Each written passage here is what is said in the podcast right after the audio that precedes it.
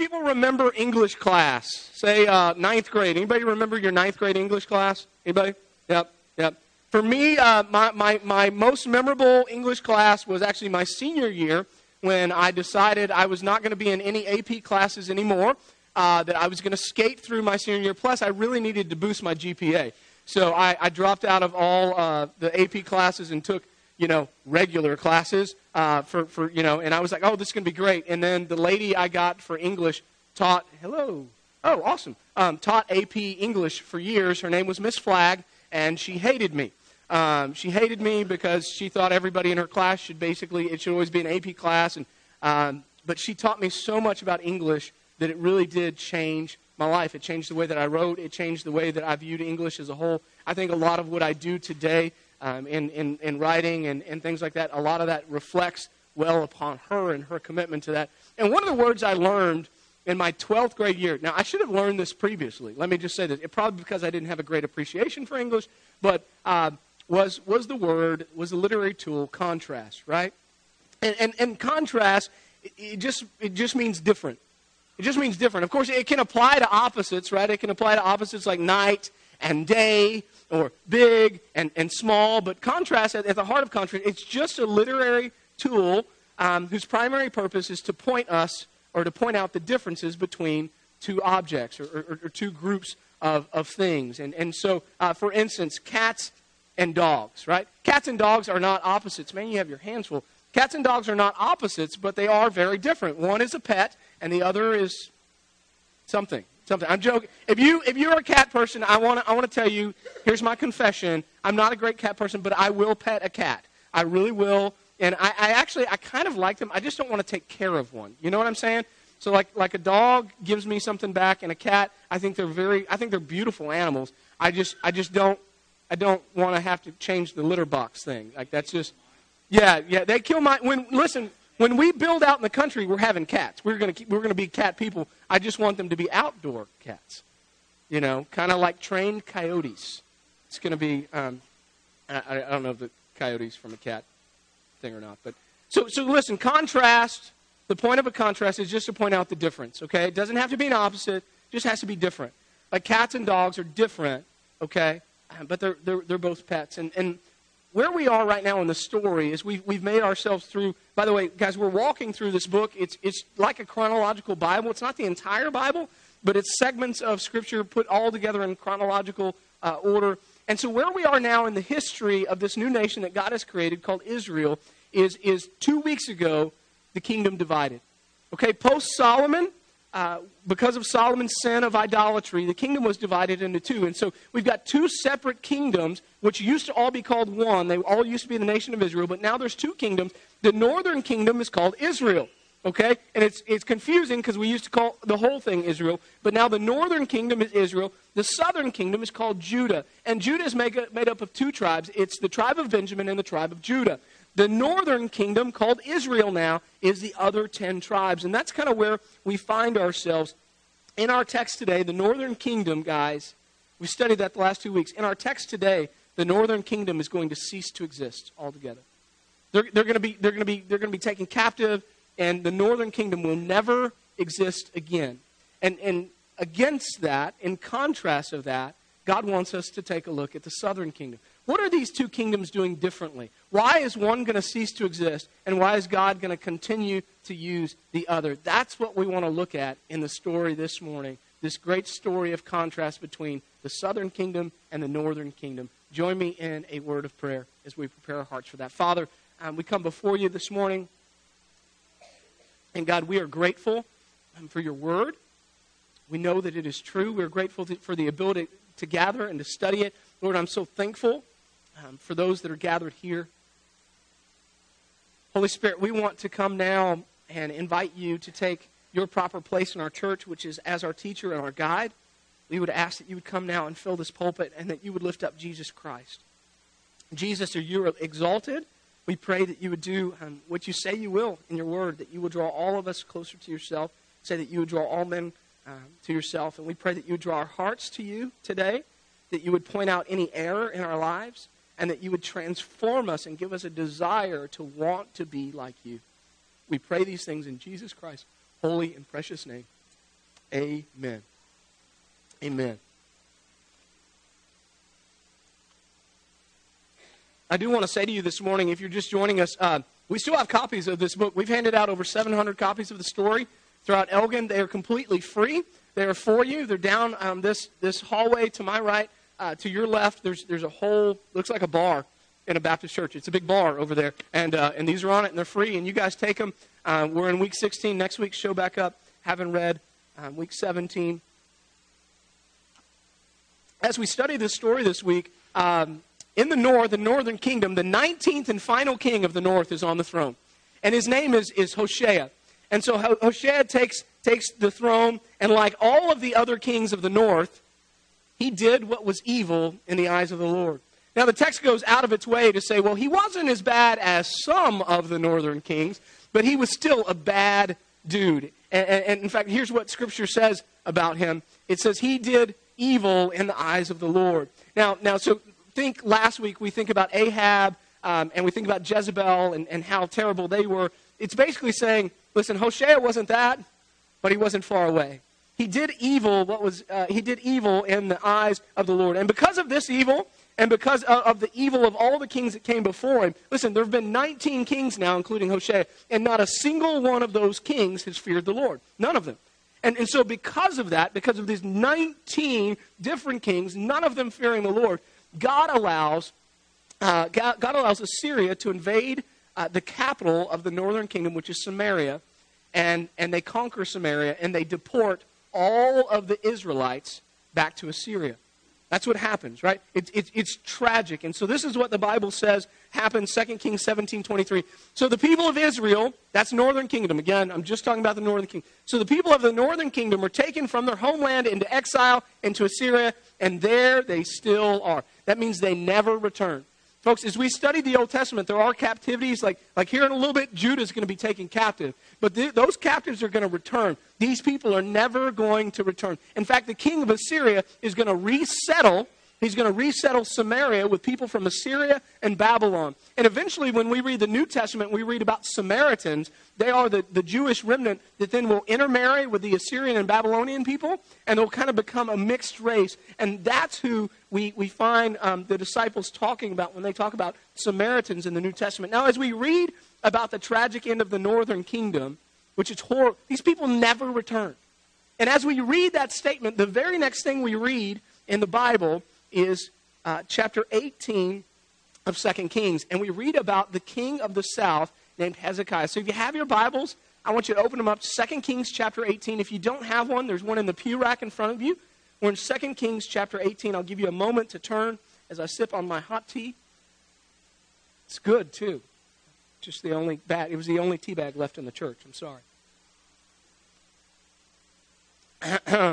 I'm in 2 Kings chapter 18, starting in verse 1.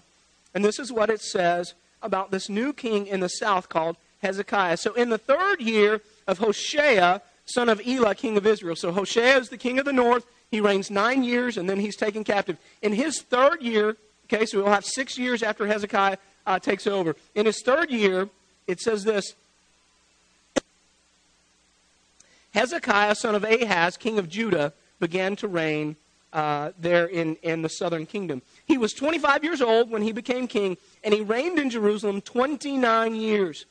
His mother's name was Abijah, daughter of Zechariah, and he did what was right in the eyes of the Lord. So Hoshea did evil in the eyes of the Lord. Okay? Hezekiah did what was right in the eyes of the Lord, just as his father David did. Now, his father wasn't actually David. That's referring to King David, the man after God's own heart. So he was like King David uh, verse 4. He removed the high places, he smashed the sacred stones, and he cut down the Asherah poles. He broke into pieces the bronze snake of Moses that Moses had made, for up to that time, Israelites had begun burning incense to it. It was called um, Nehushtan. Now, now I, I want to say this. This is just this is free, okay? This is no extra charge kind of stuff. All right, this should say something to us about our religion. Uh, Remember the bronze snake? You guys may not remember that. But the Israelites were in the desert. They, they had been, they, they, they'd escaped from Egypt, and, and they, they were complaining against God. And God sent these poisonous snakes to kind of deal with the complaint in the spirit of complaint. And so when they, somebody was bit by a snake, the only way they could survive was to then look to this bronze serpent that Moses had crafted that was lifted up. And it's supposed to be kind of a picture of a Savior that will be lifted up that is to come. So they would look to this bronze serpent. And all those that looked to the bronze serpent were healed, right? But now at this point, idol worship has become so rampant, not just in the north, but also in the south, that they're worshiping anything, including the bronze snake that once brought healing. So they've actually made the bronze snake a god. Listen, in churches, especially Baptist people, I love you. I love you, dear Baptists, right? Com, you know, committees out the wazoo and everything else. You, like, we have some things called traditions that are religious, okay? And, and, and they're just the way we like to do things. That's what a tradition is. The way I like to do church is this way. And I think it should be high, and I think it should be like this, and I don't like that instrument, or I don't want that instrument. I think we should play these songs. I think the carpet should be this color. I think we should have a break at this time. I think we should take up the offering at this. And it's called tradition. And hear me, there comes a time that even some of those traditions have to be smashed if they become ultimate things for us. Okay? And so, so this thing had to be smashed. And so, so he even did that. He even breaks up the bronze snake. Now, verse 5 Hezekiah trusted in the Lord the God of Israel. There was no one like him among all the kings of Judah, either before him or after him. He held fast to the Lord, and he did not cease to follow him. He kept the commands that the Lord had given Moses, and the Lord was with him. He was successful in whatever he undertook. Wow. He was successful in whatever he undertook. Quite a contrast, isn't it? Between the northern kingdom and the southern kingdom. When you lay them on top of each other, like that. Quite a contrast. And the rest of the story this week went on and talked about Hezekiah's 29 years on the throne, gave us some great stories. One of the greatest, I think, is that this king of Assyria came after the southern kingdom.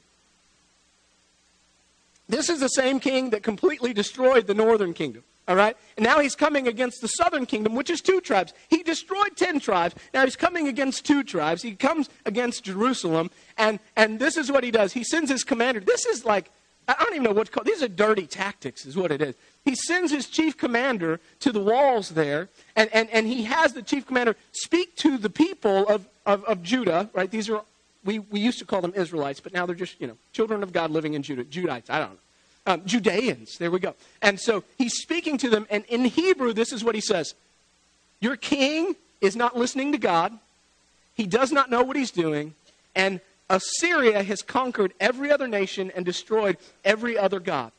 So, so you should listen to us, not to your king, because, because every other god we have, we have destroyed, right? So now Hezekiah has told his people, don't, don't listen to him and don't respond. So the people don't respond. And what Hezekiah does instead is he prays. He says, God, they're right. They have destroyed every other nation. They're huge, and there's no way that we can defend ourselves. God, would you fight for us? And so Hezekiah gets with the prophet of the day, whose name is Isaiah. Now, Isaiah is kind of a big deal. The rest of the story is going to deal with him. In fact, this week, what you got were segments of the 66 chapter book Isaiah read. You got like five pages of Isaiah, okay? He wrote 66 chapters. They're all really good, and you should go read them, but you got, you got five pages. So now Hezekiah and Isaiah, the man of God, the prophet of God during this period, pray. And they said, God, would you deliver us? And here's what God does God sends an angel of the Lord. And in one night, this angel of the Lord comes and he wipes out 185,000 Assyrian soldiers in one night. Wow. Wow. See, when you study the word angel in the Bible, they do stuff like this. Like they're, they're pretty powerful creatures. So when people tell me, oh, you, you give Satan too much credit, he's not that powerful. I'm like, have you studied the Bible? Because like angels are, are pretty powerful beings. And, and here we go 185,000 people and, and one night. So, you know what this proud nation of Syria does? They turn tail and run. They go home and, like, okay, I was wrong about your God. We're out of here. And they turn around. Now, the rest of the story, um, this week we learned about this, this, this prophet of God uh, named Isaiah. We got some, some, some kind of inside look at his life, especially his calling into ministry in Isaiah chapter 6, how he has this great encounter with God that forever transforms his life and his ministry. And then it, it ends with, with this prophet Isaiah telling us about the answer that is to come. There is one that is to come. We learned way back in Genesis that God was going to send someone to crush the head of the great antagonist of this story, Satan. We just don't know who he is yet, and we don't know what he's going to be like. But Isaiah begins to paint a picture, even though it's a little different from what we might expect. And so this morning, what I, what I want to do is, is focus on three lessons that we can learn from this portion of the story that we're studying together. And here's the first. Ready? God blesses obedience. Right? God blesses obedience.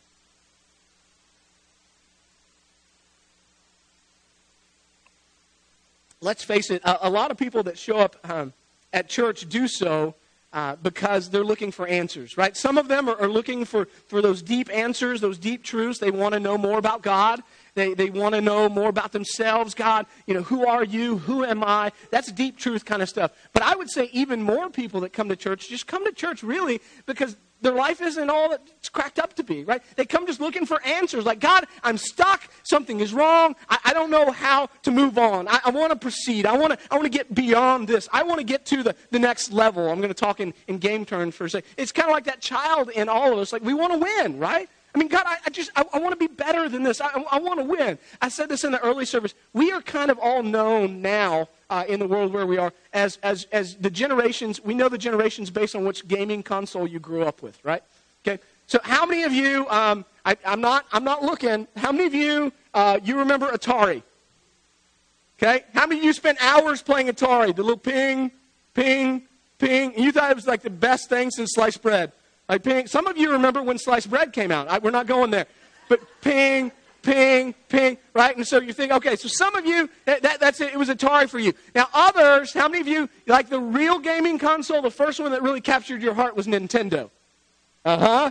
Nintendo, right? And then after Nintendo came the Sega, and this is where real games were invented because you had to, you knew they were real games because you had to take out the cartridges and blow on them and put them back in. Yeah, it's a real game. Right now they've got all this fancy schmancy 4D, too realistic stuff. You know, the, the Xbox One S. Because the Xbox One was not good enough. We added an S. The PS 5000. Now we're only at four, but it's going to get there, trust me. And and so so now that's kind of where things. Well, well, listen. When I was a kid, um, Nintendo was the first big thing, and and and like all kids, I wanted to get to the next level. I felt like I was stuck. Am I preaching to anybody this morning? You feel like I just want to get to the next level, right? And, and so what we learned early on is that the people that created the game had put within the system a cheat code. How many people know it? You still remember it? what, what, what is it, Josh? Say it nice and loud. Boom, right? And if you put in the cheat code, and you were playing Mike Tyson's Punch Out, you got extra lives, right? If you were playing Contra, you got extra lives, and you could you could get to the next level. Well, hear me, I'm not trying to offend you, but I believe today in our culture, a lot of people we show up at church, the truth is we just want life to be a little better.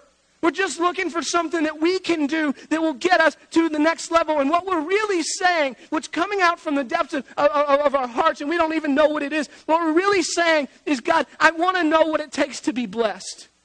God, I just want to know what it takes to be blessed. I, I, want, I want the secret code to blessing. And here's the problems. Unfortunately, my friend, you can read the Bible from Genesis to Revelation, and you could even read it backwards um, from, from Revelation to Genesis, but there's not actually a secret code in there. There's not some secret set of numbers that will unlock it. There's not some, there's not some uh, one, two, three, four. I love list, right? I mean, I didn't used to, but I married my wife. She's a list maker. I love it. When she's going to leave or something, she's like, um, um, I need the house, to, I need y'all to do these three things. And I'm like, awesome, kids, you can't breathe until you do those three things. It's all, I mean, it's so helpful, right? And then they're done and we can go have fun. And, uh, so I, I, love lists, and I think that's if God would say, "Here's the three things you have to do to be blessed," we would be on. We would do it. But the problem is there's not a cheat code. Here's what we see instead. Historically, when we study the Bible, what we see page after page, story after story, person after person, is not a cheat code, but what we see unfold before our eyes is that God is a God who will consistently, historically, bless the people that obey him. When people bow down and submit to God's authority, when they say, God, your way is right, my way is wrong. I'm going to do things your way. time and time again, God does what he does here in the life of Hezekiah. He blesses that person. Now, I, I want to say a couple things about blessing because I think we, we've got some misunderstandings in our culture today. First of all, when I say blessing, I'm not, I'm not talking um, purely financial, okay? Uh, I think a lot of times when we think of blessing, we think of prosperity. And, and we learned last week when we studied the life of Elijah, right? Blessing doesn't always mean prosperity. Elijah did what God asked him to do, and he went to Ahab, and God said, Well done, Elijah, now run for your life. I mean, that's what he said. He said, Go hide in the valley, right? And, and so then three years in the valley, and somebody would say, Well, that's definitely not prosperity. It's not. But it was blessing. Think about the Apostle Paul. Paul prayed, God, God, would you please remove, remove this thorn from my flesh? Three times he pleaded with God, and God said, No, my grace is sufficient for you. He says, I'm not going to give you what you want, but I'm going to give you me, my grace, and it's going to be better for you. And, and, uh, and Elijah got God's grace in the valley for three years. He learned how to rely on God for everything in his life. And, and it equipped him for that mountaintop moment when he goes up and, and there with God, he defeats the 450 false prophets of Baal. So, so, so blessing, when I say blessing, I'm not talking about prosperity. The second thing I would say to you is this when you talk about blessing, it's something always stirs up within us that we, and, and here's what it is. Um, we know a lot of people that aren't doing it God's way, and they seem to be just fine. Right? I mean, we, you know those people in your life. It seems like they are cheating and they're winning. And here's what the story of the northern kingdom and the southern kingdom show us. Ready? Justice will come justice will come, right? Justice is going to come. Sometimes in life it feels like the wrongdoers are winning the race, but God promises, our text shows, justice will come. And so the first thing I'm going to tell you this morning is listen, I'm not, I hate to burst your bubble, but there's not a cheat code. There's not a cheat code to this thing called life, but what we do as we study the Bible, we historically see God time and time and time again. He blesses those that obey Him. That's not a cheat code. In fact, it, it, it's, it's difficult. And here's what I want to say to you guys. Um, we, the people of God, we often want to be blessed by God, but the problem is we never want to change our behavior. Can I say that again? We want to be blessed by God, but we don't want to change our behavior. That is not how God works. That is not how God works. God blesses those that obey. So that's the first point. Point number two. Point number two. God's holiness helps us see our sin clearly. God's holiness helps us see our sin clearly.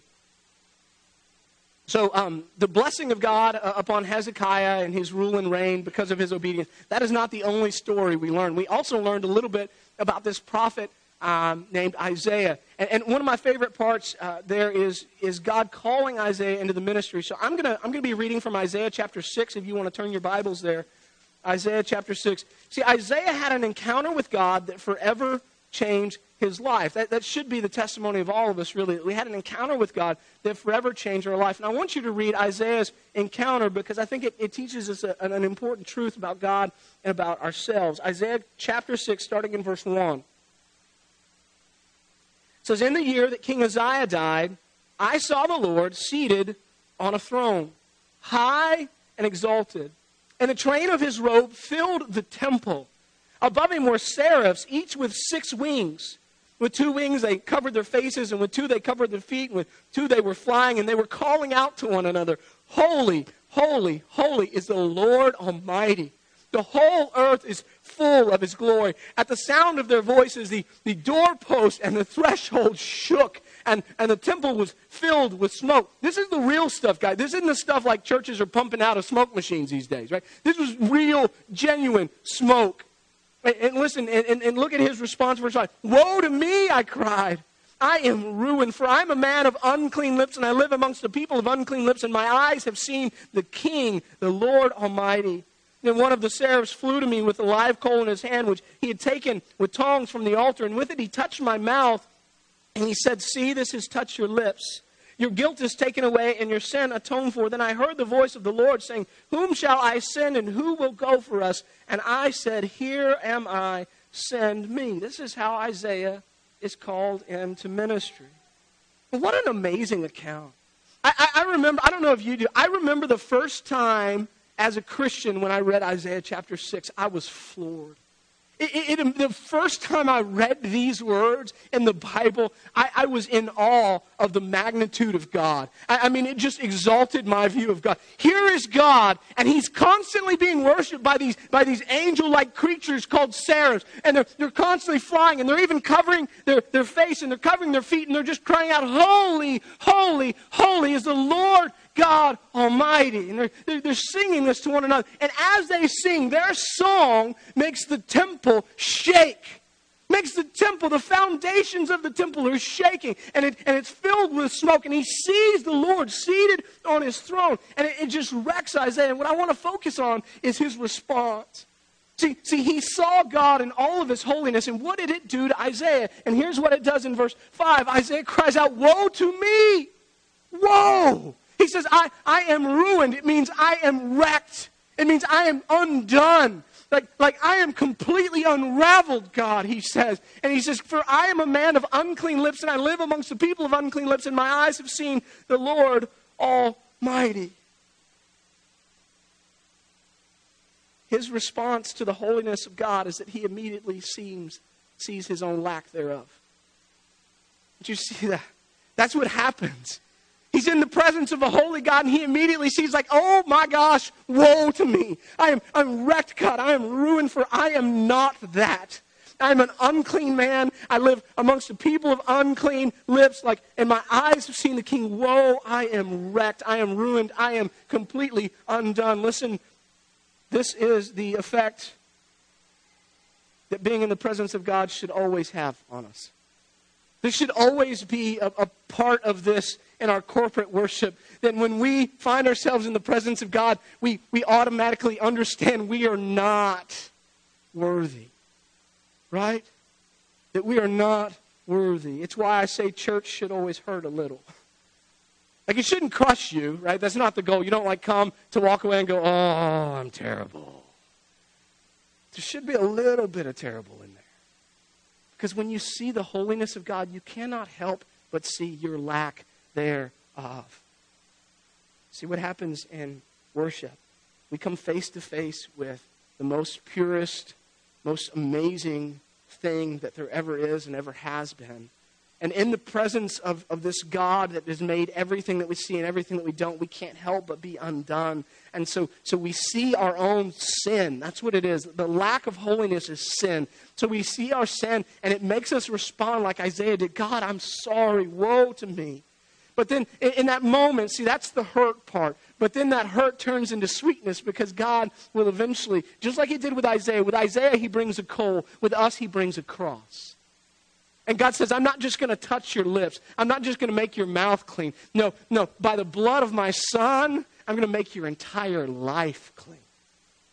And so we leave seeing our value, seeing God's purpose of redemption in our lives, and we leave understanding, challenged, invigorated, empowered by the Holy Spirit to go out and be the person that God has made us through Christ.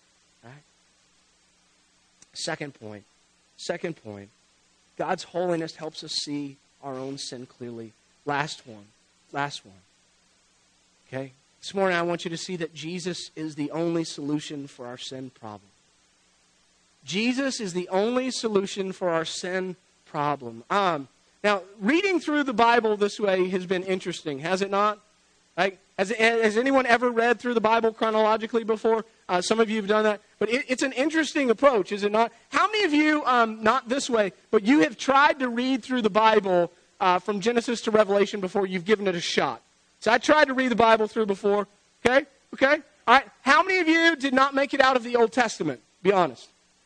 That's almost everybody that raised their hand the first time. All right? You know why that is? Ready? Because the Old Testament is tiring. It's tiresome, right? I mean, it's like one more rule. It's, it's like one more begat. I mean, the Old Testament, they, they begat a lot in the Old Testament. You know what I'm saying? This person begat that person, they begat that person, they begat. I mean, I, I, I'm like, wow, Solomon had 700 wives. That's a lot of begatting. You know what I'm saying? I mean, there's a lot of begatting in the Old Testament. And then there's these guys called prophets, and the prophets show up and they're like, You're stupid. Stop being dumb. Listen to God. Change your life. And the people are like, What? What did you say? And they never change. And, and, and then they face the consequence. And it's like you read through the Old Testament, you're so frustrated, like, oh my gosh. Guess what? This is, this is going to wreck your world. Ready? That's how God intended it to be. You're supposed to get tired of the Old Testament. That's the whole point. The point that we reach at this point in the story is that we start realizing some things about God and about ourselves. Here, here's the first thing we've realized laws don't work, right? Rules don't work for us. That's the first thing that we realize. Like rules don't work. They don't make us uh, like God again. In fact, in fact, the first man had one rule and he blew it. It's my kind of guy right there. My mom used to leave the house, don't touch the oven. You know the first thing I did? Figured out what I could put in the oven. I wonder if I could melt some crayons. Ooh, this is cool. Mom's like, that is our finest pot there. Sorry. It's a good thing I didn't have brothers or sisters. It would have been bad. Don't do, oh.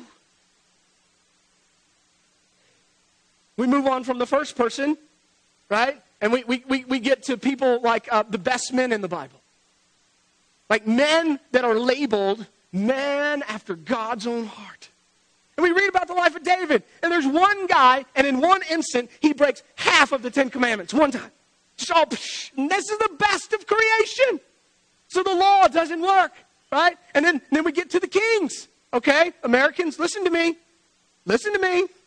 The kings didn't work for the Israelites. By the way, America's not in the Bible. We're not Israel, just saying. Um, but, but when you put your hope in, in some kind of political ruler, it, they will always fail you. Doesn't matter, Democrat, Republican, hopefully some third party sometime. Um, like it's all, they're all going to fail. They're all going to fail miserably. It's just going to happen. And, and so, so we, we get the kings, right? And the first king, utter mess. The first king, like crash and burn. Saul, like that. But then we have David. Man after God's own heart. Man after God's own heart. Man after God's own heart. I want to sleep with a woman that's not mine. I'm going to cover up my sin. I'm going to call Uriah back. I'm going to lie to him. I'm going to make him think that he impregnated his wife. Oh, he won't do it. Well, I'm going to go send him off to battle and I'm going to have him killed. Okay? I'm going to lie about it. I'm going to, I mean, five, he breaks five commandments right there. Then we get Solomon, the wisest man there ever was, marries 700 women. I'm just going to challenge that, that, that title, the wisest man that ever lived. You married 700 women. You have disproved your title as the wisest man that ever lived. I, I love one wife, husband of one wife. There's a reason for that. There's a reason for that. Then we get to this part of the story, and it's the introduction of the prophets. And man after man after man, God, send, God sends these godly men that are just warning his children. They're like, hey, slow down. There's a cliff ahead. Man, if you keep pursuing your own desires like you are, you're going to crash and burn. And these men of God, some of them gave their personal lives to this. Like, like Hosea. Hosea, God said, I want you, I want your personal life to represent my love for my children. So, so he goes and he marries a prostitute. He's like, I'm going to redeem this woman out of prostitution. I'm going to make her my wife. She has three children to him. And then she returns to the brothel. And he has to go back. He sees her in the arms of another man, being loved by another man, and he has to go back and purchase her again. And you know what? Despite all that, the people still don't listen. Can you imagine the frustration? Like, I, I don't know if you've ever read the, the book, What Color is Your Parachute, but you better hope that color's not prophet. Because nobody will listen. And so, where we find ourselves at this point is the story is the law doesn't work. The kings are not good. And nobody will listen to the prophets. And here is God's intent for you that as you read through the Old Testament, you grow weary of those things. And your heart begins to cry out, God, isn't there something else? Surely there's got to be another way because I have tried to, to live by a set of rules and I just became a Pharisee. And I have tried to submit to certain people's authority and those men have failed me. And I have tried to listen to people of God, but I'm struggling. And your heart is supposed to cry out, yeah, there's more. Yeah, there is more. And so we find this man, Isaiah, this prophet of God, is really the first one that clearly begins to paint the picture of the solution that is to come, the one that we have heard about that is coming in our place. And I'm in Isaiah chapter 53. And I'm just going to read you the chapter. I want you to hear these words written about Jesus, the one who is to come. Isaiah 53, starting in verse 1, says, Who has believed our message? And to whom has the arm of the Lord been revealed? He grew up before him like a tender shoot, like a root out of dry ground. He had no beauty or majesty to attract us to him. Nothing in his appearance that we should desire him. He was despised and rejected by man. He was a man of sorrows and familiar with suffering. You ever thought that God didn't know what you were going through? Oh boy, look to Jesus. Says, like one from whom men hide their faces, he was despised and we esteemed him not. Surely he took up our infirmities and he carried our sorrows, yet we considered him stricken by God, smitten by him, and afflicted. But he was pierced for our transgressions, he was crushed for our iniquities. The punishment that brought us peace was upon him, and by his wounds we are healed. We, like sheep, have gone astray. Each of us has turned to his own way, and the Lord has laid on him the iniquity of us all. He was oppressed and afflicted, yet he did not open his mouth. He was led like a lamb to the slaughter, and as a sheep before her shears is silent, so he did not open his mouth. By oppression and judgment he was taken away, and who can speak of his descendants? For he was cut off from the land of the living for the transgressions of my people. He was stricken. He was assigned a grave with the wicked and with the rich in his death, though he had done no violence, nor was any deceit found in his mouth. Yet it was the Lord's will to crush him and to cause him to suffer. And though the Lord makes his life a guilt offering, he will see his offspring and prolong his days, and the will of the Lord will prosper in his hand.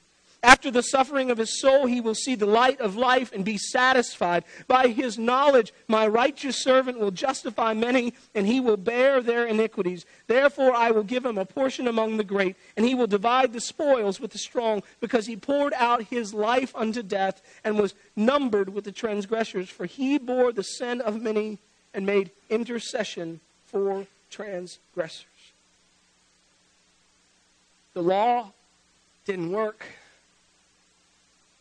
Neither did the kings nor the prophets, but Jesus will. Jesus will bear our sin. By his wounds, we will be completely healed. We will be justified. It says he will justify many. That means make them just as if they had never sinned. This is God's solution. His son is coming. The Savior is coming, okay? How do we pack all this stuff up and take it home? All right? Let me give you a few things real quick. My buddy Lincoln saying it's time to get out. Come on, Pastor. Help me out. Hey, Nebraska.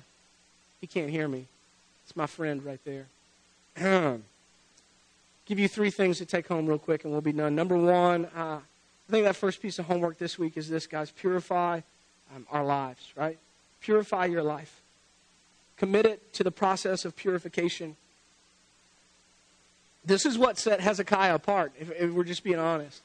So Hezekiah, we read in Second Chronicles, and we only read from Second Kings in our, our copy of the story. But in Second Chronicles, it says within the first month of Hezekiah taking over as king, he began to purify the temple. He began to purify the temple. He, he made the priests purify themselves, and the priests went into the temple. They started taking out all the idols. They started cleaning shop right? And, and he did this with all of Israel, purification. But that purification didn't just have to do with other people, it also had to do with himself. He had to, he had to admit that he had a pride problem before God. That's not an easy one, is it? He had to purify his own heart. And here's what I'm saying to you listen, the Bible says that our bodies are a temple. And so I, I, would just ask you this question in your life as a whole, in your life. Is there any place in your temple that you have exalted something to a place that it shouldn't be? That's what had happened. When you went into the temple of God, there were things exalted to places they shouldn't be. Even, even, even things like, this is the way we've always done it. You look at the bronze snake. That exalted tradition to a place it didn't deserve. Is there any area in your life that is exalted to a place that it doesn't deserve to be? Here's a question I want you to write down. What do I need to clean out? I realize that's not a fun question. Who actually likes cleaning? I'm asking for real. We have had the flu in my house. I just want to know who I can call. I'll pay. You want to clean? That's fine. Come on. You can disinfect the whole sucker. I don't care. Like most of us don't like cleaning. Like, it's just not like I, am I'm going home in my mind right now. I'm like, oh, we got to do that and that, and that, and that. Like, that doesn't inspire me. Oh, I can't wait to go home and do me some dishes. Yeah, yeah. Can't wait. Oh, you know what's better than that? Folding some laundry, especially after the kids forget to take it out and it's been in there for three days. You can't get those wrinkles out. Just redo the whole thing. We don't like to clean. You know what we like less than physical cleaning? Ready? Spiritual cleaning. We do not like to admit that we have areas in our life that aren't right. But when, when, when I ask you this question, is the blessing of God upon you? Are you missing it? Did you come this morning, like most of us, just wondering, God, how can I get to that next level? Listen, maybe the answer is obedience. Some blessings of God only come through obedience. Now, God's gracious. He, he gives us a lot of things we don't deserve, but there are some blessings that God reserves only for those that obey. And I just wonder today if that speaks to you. I wonder if maybe there's a relationship in your life that is struggling. Maybe it's a marriage. Maybe it's a relationship with your children. And, and what's, what's wrong is you have not submitted it to the Lord. You're not obeying God. You know, as a parent, the Bible says that I'm, I'm, not, I'm not actually supposed to, like, provoke my children to anger. Sometimes I like it. You know what I'm saying? Anybody else, right? I mean, you just wake up and you're kind of in a cross mood and you're like, I wonder how I can get them going at 8 a.m. hey, guys, Saturday, ding, ding, ding, everybody out of bed, cleaning day. That, they love that. High five, Dad. I'm super excited. Can't wait. Sometimes we do. We, the Bible says, don't provoke, we provoke, right? Sometimes the Bible says, Husbands, love your wives as Christ loved, loved the church and gave his life up for it. So we know God's call to obedience is to be a servant. I ain't giving you that remote over my dead body. It may be if you don't hand it over. I just wonder is, is there an area of your life that you need to clean out? Okay, number two, uh, my challenge to you, second challenge this week, is I really want to challenge you at some point in the week right? Because I believe you're going to go out of this place, you're going to be reading the Bible, you're going to be praying, you're going to be worshiping God on your own. Um, in the midst of that, at some point when you're in the presence of God, you have to make sure you're stopping to see your sin, okay? You're stopping to see your sin. That second point, I'm, I'm going to I'm gonna go back because I want to reference it. Um, that second point that we, we had was this. Uh, if I can find it in these messy notes, that God's holiness helps us see our sin clearly our sin. And here's the problem, friend. Sometimes we come to church and we hear the word of the Lord and we immediately think, I know exactly who needs to hear that. And if you walk out of church going, I know exactly who needs to hear that, then you miss the point. Because you need to hear that. I need to hear that. First and foremost, woe is me, Isaiah says. I am ruined. First and foremost, I am a grave sinner in need of a great Savior. First and foremost. And so I'm just going to say to you, you've got to get this discipline down in your life that when you are in the presence of God and you see His perfection, you immediately see your own faults. And it's only there when you do and you admit those faults to God will you start to see God release growth in your life. Okay? God, I need to hear from you. Stop and see your own sin. Let it hurt a little. Okay? Last one. just challenge you this morning. If Jesus is the solution, then some of you in this room just need to believe. I say that. We, have got a room. We've got some young children in the room. We've got some um, people that, that, uh, that are here today that have been visiting for a while. Uh, listen, I don't know where you are with the Lord, but I do know this. If you don't know Jesus, you don't know Jesus, right? And, and, and the Bible proclaims Jesus is the ultimate solution to our sin problem. And what we just covered today is that nothing else will do. And so, so I know some of you in this room, and, and guys, you are good people. I would submit that most of you are probably better people than me, okay? Most of you have the ability to hold your tongue better than I do. Most of you, I, I mean, you're, you're, good people. Like, I, have been in your homes, and I don't know, do you guys just clean before the pastor comes over? Is that what happens? Because I, I think you, you guys all have these immaculate homes, and I'm like, are my children the only one that stuff underwear into the couch? Right? I don't, I don't, I don't even know how, and socks, socks, right? I mean, does anybody else have like socks that are coming out of furniture? I have no idea. One day, I was sitting in our chairs that are for guests. They're just for guests. They're not for anybody else. And I sat down, and I, I, I, something fell out of my pocket. So I reached into the chair, and when I stuck my hand into the chair, do you know what I found? Those stupid yogurt pouches. Stupid yogurt pouches into the chair. and put my guest sit in. And so I, you know what I did? Even dumber, I reached and I pulled it out. And then I reached back in, and you know what I found? Another yogurt pouch. 22 yogurt pouches later. God, what is wrong with you people? The trash can is 17 and a half steps that direction. Listen, listen. The rules aren't going to help. The rules aren't going to work. The rulership, the kings, ain't going to cut it. Say, well, I'm, I'm a conservative and I've, I've voted for me some Trump. How's that working? Well, I'm, I'm a liberal and I voted for Obama twice. That's great. How's that working? What, what I'm saying to you is none of that stuff matters ultimately because those things don't work to make us right in God's sight. Like that is not what cuts the mustard. So we can be good people. You guys can be the best parents. Your children can listen and line up and, and with fear and trepidation. Yes, sir. I mean, that can be your children, but that doesn't mean that you get to be with God forever. Because that doesn't make you perfect. You can have read the Bible cover to cover a hundred times, right? That too is not enough. The prophets were not enough. You have to believe in Jesus Christ. God's solution was so revolutionary that the people that knew him the best missed it. Can I say that again? The people that knew him the best missed it because they did not want to believe that God's solution would not be a political answer, but that God's solution would be a servant that would suffer and die in their place. The only way to be right with God is to believe in Jesus. So if, if you're here today and you haven't, I'd encourage you to do so. I might even go as far to say as repent and be baptized. Um, somebody said, Pastor, what does that look like? It's actually not nearly as hard as you think. Ready? Here's the hard, crazy. And you don't write down these words. There's nothing magic about them, but just something like, God, I need you in my life. I believe that Jesus is the ultimate answer, and I, I don't even know where to go from here, but do something in me. Amen. God will honor that prayer. God will honor that prayer. Jesus, come take control of my life. That's enough. That is enough right there. God will transform you, okay? Join me in a word of prayer this morning. Father, um, I'm so thankful for your word and uh, your willingness to meet with people like us.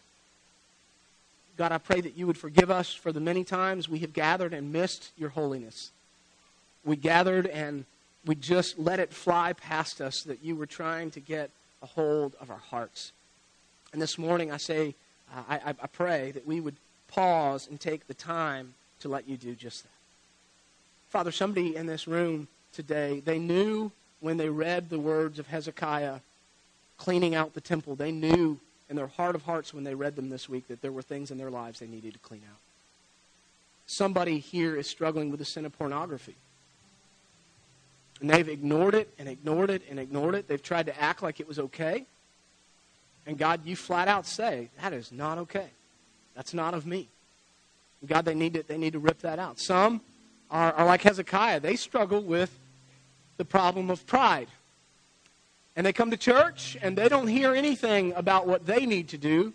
They can only hear about what others need to do. Ooh, that's dangerous, God.